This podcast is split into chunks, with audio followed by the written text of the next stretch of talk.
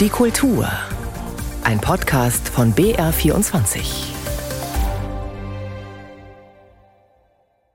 Willkommen zur Sonntagskultur. Am Mikrofon ist Knut Kortzen mit diesen Themen.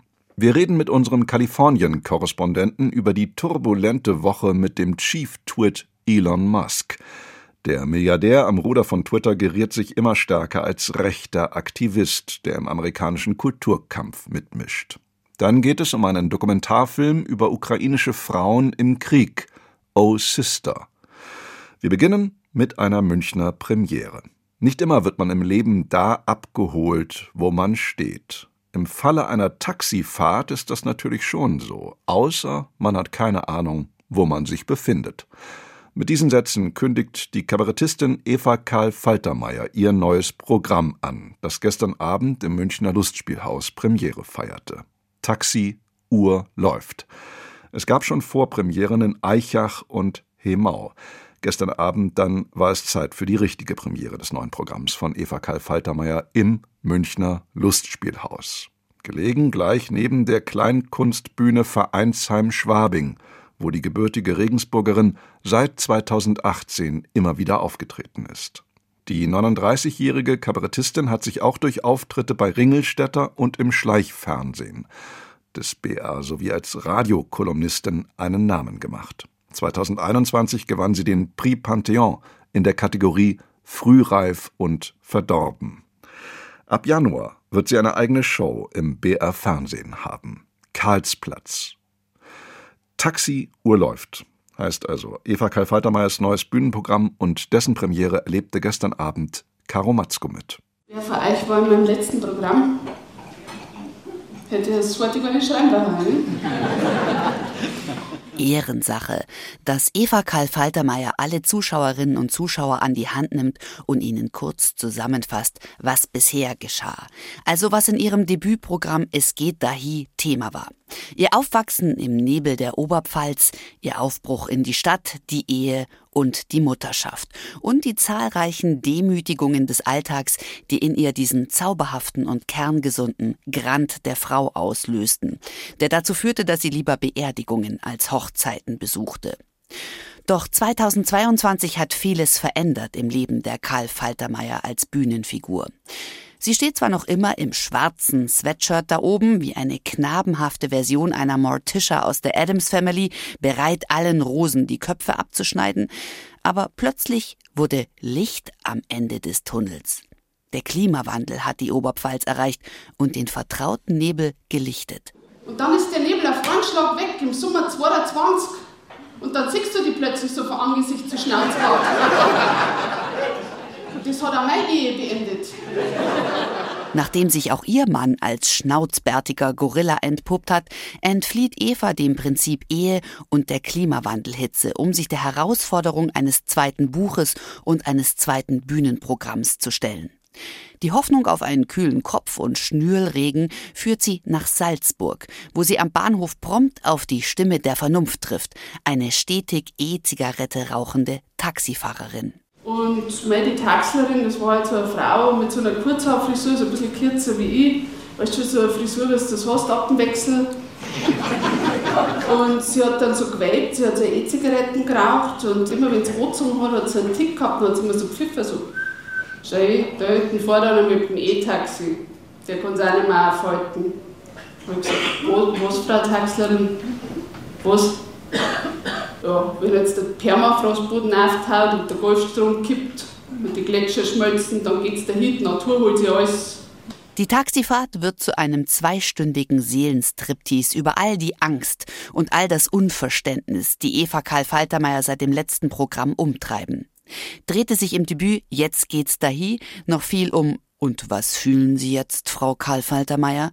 Der einzige Satz, den ihr eine fiktive Therapeutin immer wieder stellte, bis Eva bereit war, sich in eine Oberpfälzer Odelgrube zu stürzen, geht es nun viel um das, was von außen auf sie einprasselt. An erster Stelle die Reaktionen auf ihre Scheidung, wenn sich die anderen Kleinfamilien um ihre Feuerschalen scharen im angepassten Ghetto der Einfamilienhäuser mit Tradition. Da hilft nur Ibuprofen und ein Anruf beim Papa. Dann hat er mir neulich gesagt, dass ich eine Unterleibsentzündung habe in die Eierstöcke und dann hat er den ganzen Samstag lang 25 Edelsteine ausgehändelt und hat mir Kunstball auf meinen Bauch aufgepackt. Dann hat er immer gesagt, Eva, da halt das Graffel einfach alles aus. Weißt, was meinst du, wie schnell du Treppen aufkommst, wenn ich deine Eier stecke? Ich sage, Papa, ich habe schon seit zwei Jahren keine Eierstöcke mehr. Ich sage, Eva, deine Eierstöcke sind wieder Böhmerwald. Vater Karl wird von der Taxlerin zwar als Prototyp des alten weißen Mannes gelesen, aber er wird zu der Stimme, die Eva und auch das Publikum immer wieder beschwichtigt und daran glaubt, dass es trotz Weltuntergang ein Weiter so gibt. Schließlich wurde der Böhmerwald auch immer wieder aufgeforstet. Wichtig sind die kleinen Auszeiten, um aufzutanken, die Eva als eingefleischte Urlaubsskeptikerin am liebsten beim Proktologen verbringt. Wer braucht schon Mexiko, wenn man einen Finger im Po haben kann?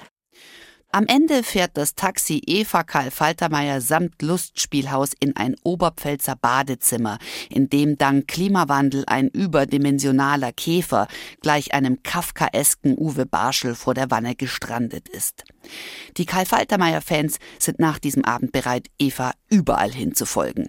Solange sie Papa anrufen kann und wir mit ihr darüber lachen können, werden wir nicht baden gehen. Alles wird gut. Und wenn es nicht gut wird, dann kann das nicht das Ende sein. Karo Matzko berichtete. Der Kurznachrichtendienst Twitter, den man vielleicht besser als Bepöbelungsplattform tituliert, hat als Logo einen Vogel. Den scheint auch sein neuer Besitzer zu haben. Zumindest gewinnt Elon Musk ausweislich seiner jüngsten Tweets der Redewendung einen Zwitschern eine ganz neue Bedeutung ab. Der Milliardär versteht sich als Absolutist der Meinungs- und Redefreiheit. Derzeit gebärdet sich der Chief Twit mit seinen aktuellen Meinungsbekundungen, die eher Ausfällen gleichkommen, als eine Art absolutistischer Herrscher. Der Raum auf Twitter ist bekanntermaßen eng bemessen, mit gerade mal 240 Zeichen. Nils Dumps fasst jetzt in 120 Sekunden zusammen, was der Stand der Dinge ist. Warum Elon Musk Twitter gekauft hat, begründet er so. Um die Redefreiheit zu bewahren. Die werde unterdrückt, das habe ihn besorgt. Das wird gleich noch wichtig. Die Mitarbeitenden. Als Elon Musk kommt, müssen viele gehen. Tausende werden entlassen, Geld sparen. Das läuft so, erst können sich Mitarbeitende nicht mehr ins Firmennetz einloggen, dann kommt die Kündigung per E-Mail. Das sei sehr effizient, sagt Ex-Mitarbeiter Manu Cornet. Er und andere verklagen Twitter jetzt. Die Kündigungsfrist hätte laut Gesetz länger dauern müssen. Die, die bleiben, müssen sich laut Musk auf, Zitat, Hardcore-Arbeitsbedingungen einstellen. Die Häkchen. Blaue Häkchen hatten bis dahin Twitter-Profile gekennzeichnet, deren Echtheit bestätigt wurde. Jetzt sind die Häkchen plötzlich käuflich. Musk muss Geld verdienen. Die Folge? Echte und unechte Accounts sind kaum mehr zu unterscheiden. Ein riesiges Chaos. Das Projekt mit den käuflichen Häkchen wird für Wochen auf Eis gelegt. Der Hass steigt bei Twitter an. Das zeigen Studien. Rassistische und antisemitische Begriffe werden in Tweets deutlich häufiger verwendet.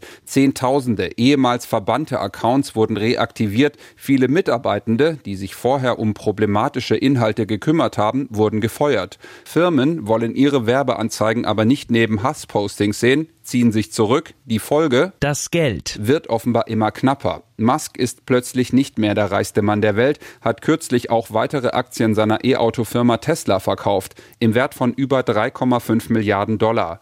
Twitter soll auch die Miete für Firmenbüros in San Francisco nicht mehr bezahlen. Aber zurück zum viel wichtigeren Punkt. Die Redefreiheit. Sehen viele in Gefahr bei Twitter, denn Elon Musk hat zwischenzeitlich Accounts von Journalisten gesperrt, die kritisch über ihn und Twitter berichtet haben.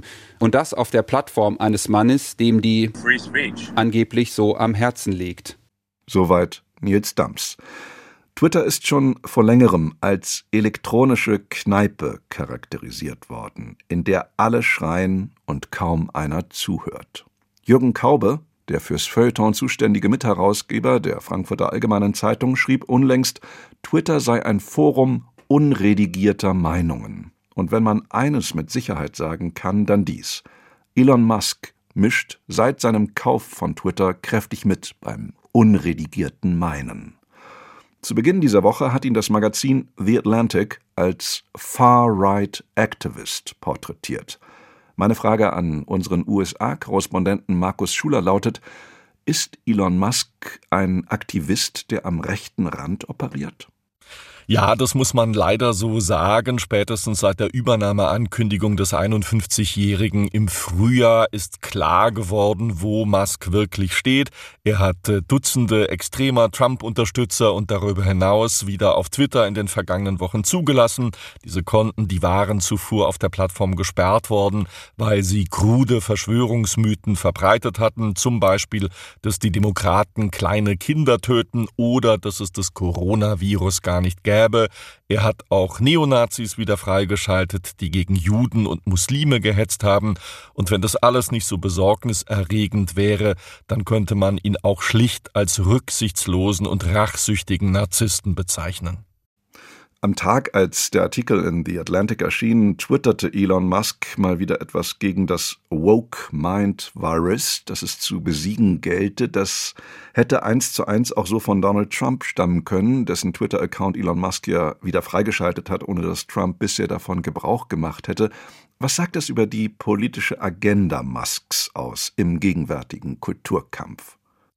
Ja, Musk ist sozusagen die smarte Variante eines Donald Trump, der genauso wie der ehemalige US-Präsident immer dann überreagiert, wenn er das eigene Ego angegriffen wähnt. Musk will offenbar sich und seiner rechten Clique beweisen, dass man hier im Silicon Valley bisher ganz gezielt konservative Meinungen in sozialen Netzwerken unterdrückt hat, auch wenn wissenschaftliche Untersuchungen immer wieder das Gegenteil festgestellt haben. Und mit Clique, das sind Leute wie der deutsche deutschstämmige Tech-Milliardär Peter Thiel gemeint. Mit dem hat er den Bezahldienst PayPal aufgebaut und damit seine ersten Millionen verdient. Thiel ist heute einer der größten finanziellen Unterstützer der Republikaner und dort vor allem von Kandidaten am äußeren rechten Rand. Zu dieser Clique gehört auch ein Larry Ellison, das ist der Mitgründer des Datenbankunternehmens Oracle, der lange Zeit im Aufsichtsrat von Tesla saß. Ellison hat den Oracle-Firmensitz vor zwei Jahren von Kalifornien nach Texas verlagert, weil ihm Kalifornien zu liberal war. Er hat laut Washington Post 2020 nach der US-Wahl an einer Telefonkonferenz des Weißen Hauses teilgenommen. Ziel, wie man den Wahlsieg von Joe Biden diskreditieren kann. Der Schriftsteller Stephen King war schon in der Frage des künftig kostenpflichtigen blauen Hakens ein klarer Antagonist von Musk auf dessen eigenem Kanal. Vorgestern Nacht nun twitterte Stephen King seinen Protest gegen die Sperrung mehrerer Journalisten-Accounts durch Musk. Ist Kings Protest da eigentlich ein Einzelfall oder wie verhalten sich da andere amerikanische Künstler? Also mittlerweile sind die meisten Journalisten, Kolleginnen und Kollegen wieder zugelassen. Musk ändert so schnell und so viel bei Twitter, macht manchmal einen Schritt vorwärts und zwei zurück, dass man eigentlich gar nicht mehr mitkommt. Im Falle der gesperrten Journalistenkonten, da gab es natürlich hier in den USA einen großen Aufschrei, vor allem in den Medien, aber auch wie bei Trump Irgendwann gibt es Abnutzungserscheinungen. Die Leute sind genervt, wenn einer nur ständig randaliert und versucht gegen Normen zu verstoßen. Dann wendet sich das Publikum nämlich ab, so wie das bei Trump äh, passiert ist. Und äh, bei dem hat es nur vier Jahre gedauert. Am Dienstag dieser Woche hat Twitter den sogenannten Trust and Safety Council aufgelöst. Dieses 2016 ins Leben gerufene Gremium aus unabhängigen Expertengruppen hatte die Social-Media-Plattform zu sensiblen inhaltlichen Fragen beraten, etwa zu den Themen Hassrede, Ausbeutung von Kindern, Suizid, Selbstverletzung und anderen Problemen, die so ein Netzwerk ja auch stimulieren kann. Was bedeutet das? Was will Elon Musk Ihrer Einschätzung nach aus Twitter machen? Ja, auf Twitter lasten wegen der Übernahme 13 Milliarden US-Dollar Schulden. Musk will der Welt beweisen, dass er ähnliche Heldengeschichten fabrizieren kann, wie es ihm bislang mit Tesla oder seiner Raketenfirma SpaceX gelungen ist. Das Problem, er war bislang nur Nutzer von Twitter. Er hat keine Ahnung von der Komplexität von Moderationsregeln in sozialen Netzwerken. Er hat auch keine Ahnung, dass man ein reines Softwareunternehmen anders führen muss als Hardwarehersteller, die Autos und Raketen produzieren. Musk schwebt eine Plattform vor, die quasi völlig unreguliert ist, mit einem feinen Unterschied. Es gibt für alles eine Ausnahme und die legt am liebsten gottgleich nur einer fest, nämlich Elon Musk. Mittlerweile ist ja so etwas wie eine Musk-Exegese am Werk, weil viele seiner Tweets reichlich rätselhaft daherkommen. Am 11. Dezember, vor einer Woche genau, twitterte er, Twitter was warm tongue to the world, also Twitter war für die Welt so etwas wie Schlangenzunge für Mittelerde. Grima Schlangenzunge, eine sinistre Schurkenfigur aus Tolkiens Fantasy-Epos Herr der Ringe.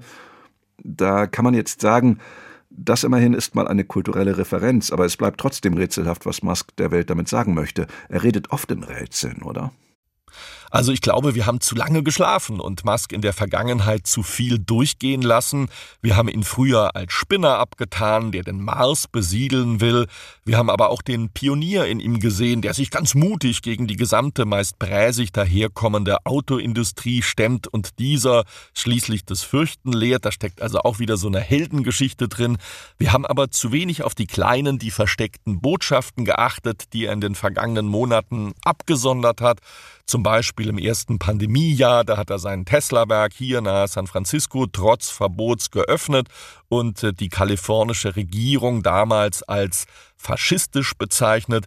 Wenige Monate später hat er dann den Firmensitz ins konservative Texas verlagert und er hat Dutzende, hunderte rechte Hetzer wieder bei Twitter zugelassen und gesagt, das mache er nur, weil ihm die Meinungsfreiheit so wichtig sei. Elon Musk hat eine Menge Leute an der Nase herumgeführt und dazu gehören Politikerinnen und Politiker in den USA genauso wie in Europa und in Deutschland. In dieser Woche gab es ja einen denkwürdigen Auftritt von Elon Musk beim Komiker David Chappelle in San Francisco vor vielen tausenden Zuschauern. Und Elon Musk wurde, Videos haben das dokumentiert, vom Publikum minutenlang ausgebuht. Illustriert dieses Buhkonzert seinen Beliebtheitsgrad im Silicon Valley? Ja, und ich denke, das geht eigentlich weit über das Silicon Valley hier in Nordkalifornien hinaus. Umfragen besagen nämlich, dass die in Anführungszeichen Unbeliebtheit von Musk längst auf die Automarke Tesla abfärbt. Kalifornien ist mit seinen 40 Millionen Einwohnerinnen und Einwohnern überdies nicht nur der bevölkerungsreichste US-Bundesstaat, sondern Kalifornien hat auch die höchste Elektroautodichte der USA und damit auch Tesla-Dichte. Wenige Kilometer von hier, da ist das äh, Tesla-Hauptwerk in Fremont und die Käuferinnen und Käufer von Tesla, die gelten eher als liberal und die Demokraten wählend und die zeigen sich offenbar jetzt mehr als irritiert über Musk. Aus San Francisco waren das Einschätzungen unseres Korrespondenten Markus Schuler.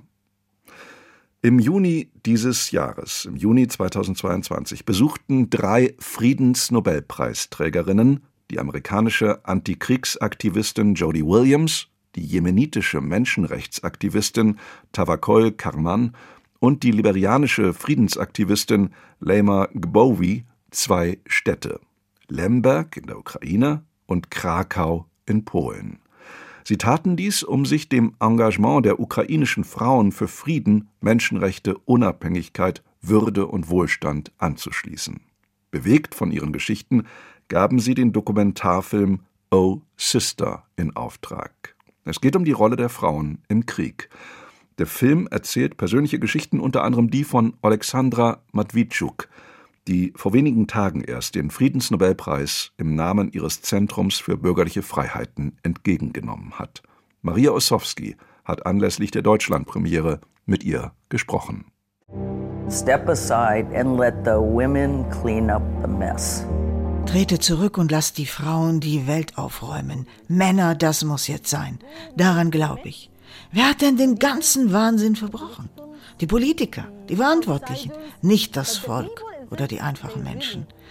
Diese Reise war eine des Lernens und ich bin froh, dass ihr alle dies jetzt mit uns teilen könnt.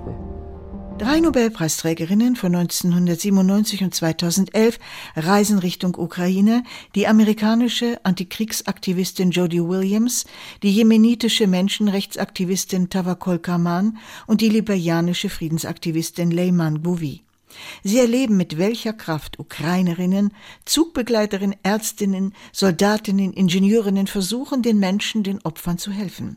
Sie treffen dabei auch auf die Juristin Alexandra Madwitschuk, die Kriegsverbrechen der russischen Soldaten dokumentiert. Sie präsentiert den Film Oh Sister in Berlin und berichtet mir von den grauenvollen Fällen, die sie entdecken musste. Uh, ich habe selbst Menschen interviewt, die die russische Gefangenschaft überlebt haben. Sie haben mir Schreckliches erzählt, wie sie gefoltert wurden, wie sie geschlagen und vergewaltigt wurden, wie ihnen die Finger abgeschnitten wurden. Eine Frau erzählte mir, wie die Russen ihr das Auge mit einem Löffel rausgeschält haben. Das sind entsetzliche Geschichten, von denen ich nie geglaubt hätte, dass man sie im 21. Jahrhundert dokumentieren muss. Matwitschuk hat sämtliche Organisationen in der Ukraine vernetzt. Alle Fälle werden zentral zusammengeführt. Das geschehe, um juristisch gegen die Täter vorzugehen. We have an ambitious goal Wir haben ein ambitioniertes Ziel. Wir wollen chronologisch jede kriminelle Tat, jedes Verbrechen im kleinsten Dorf, in jedem Oblast dokumentieren. Wir tun das nicht für die nationalen Archive. Wir sind keine Historiker, sondern Menschenrechtssoldatinnen. Wir tun das, damit früher oder später alle Täter, auch Putin und andere hohe russische Politiker und die militärische Führung juristisch belangt werden können. and other senior political leadership and uh, high military command will be brought to justice. Matwitschuk wünscht sich, dass gegen die Verantwortlichen auch am Internationalen Strafgerichtshof in Den Haag ein Verfahren eröffnet wird. Ihre Arbeit hilft zudem den Opfern vor Ort. Es sind so viele Verbrechen, dass die Menschen, die sie erlebt haben, oft zu Nummern werden. Nur die Justiz könne ihnen ihre Namen zurückgeben. These people who went uh, through the hell diese Menschen, die durch die Hölle gegangen sind, müssen nicht nur ihr zerbrochenes Leben zusammensetzen, ihre Familien, ihre Träume von der Zukunft. Sie müssen ihren Glauben an die Gerechtigkeit wiederfinden, auch wenn es Zeit braucht. Der 20-minütige Film zeigt starke Frauen und berichtet von unerträglichen Verbrechen. Die diesjährige Friedensnobelpreisträgerin Alexandra Matwitschuk. With all my knowledge of international humanitarian Mit all meinem Wissen um internationale Menschenrechte, mit all meiner Feldforschung war ich nicht vorbereitet auf dieses Ausmaß an Grausamkeit. Wir sind doch alle Menschen. Was mir geholfen hat, sind die Beispiele normaler Leute, die einander helfen, die solidarisch sind. Das ist sehr eindringlich und sehr gewaltig. Huge wave of solidarity across the country. It's very powerful. Der Film Oh Sister kann kostenlos auf den Kanälen von United for Ukraine und Noble Women's Initiative sowie auf YouTube und auf Vimeo gestreamt werden. Das war's von der Kultur. Die Kultur gibt's auch im BR Podcast Center und auf br24.de. Am Mikrofon war Knut Kortzen.